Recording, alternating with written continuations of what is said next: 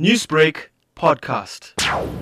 We picked up on this crazy egg challenge that was going around where people were eating an egg and a mouthful of sugar and then a tot of brandy. And we thought, well, let's, let's put that to, to good purpose. So what we've done is we've called it the Spar COVID Challenge and challenging people instead of, instead of doing that is to go to a Spar, buy one liter of long life milk, a six pack of eggs and one kilogram of maize meal and make a video of yourself donating it at your local Spar store and then challenge all your friends to do the same.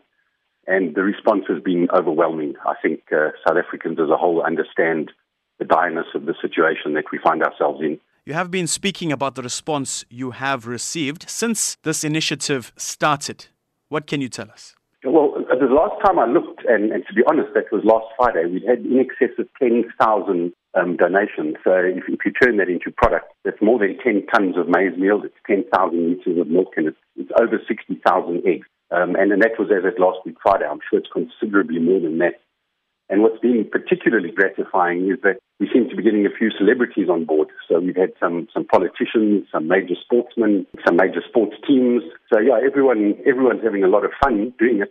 And more importantly, they, they're doing a whole heap of good for, for the less fortunate among us. We also understand that you will be donating a rand for every time someone uses a specific hashtag on social media. Now, these monies will be going to a feeding scheme. That's the, the Lodestar Foundation. We've been working with them for many years. They use our stores as a distribution footprint to get to the school feeding schemes. We we currently, or at least before lockdown, we were feeding over 20,000 kids every single day through the, the Southern Lodestar Foundation. Obviously, since lockdown, the, the kids haven't been at school. So we're challenging, I mean, we're channeling this porridge now through to clinics uh, in the areas that need it the most. In addition to that, we, we work very closely with the guys at Southern Lodestar, and um, you know, we've just pledged another 60 tons of this fortified porridge which started going out day before yesterday through our, our store distribution network. But I think if we can all just take a pause and just give some consideration to those that aren't as fortunate as, as what we are.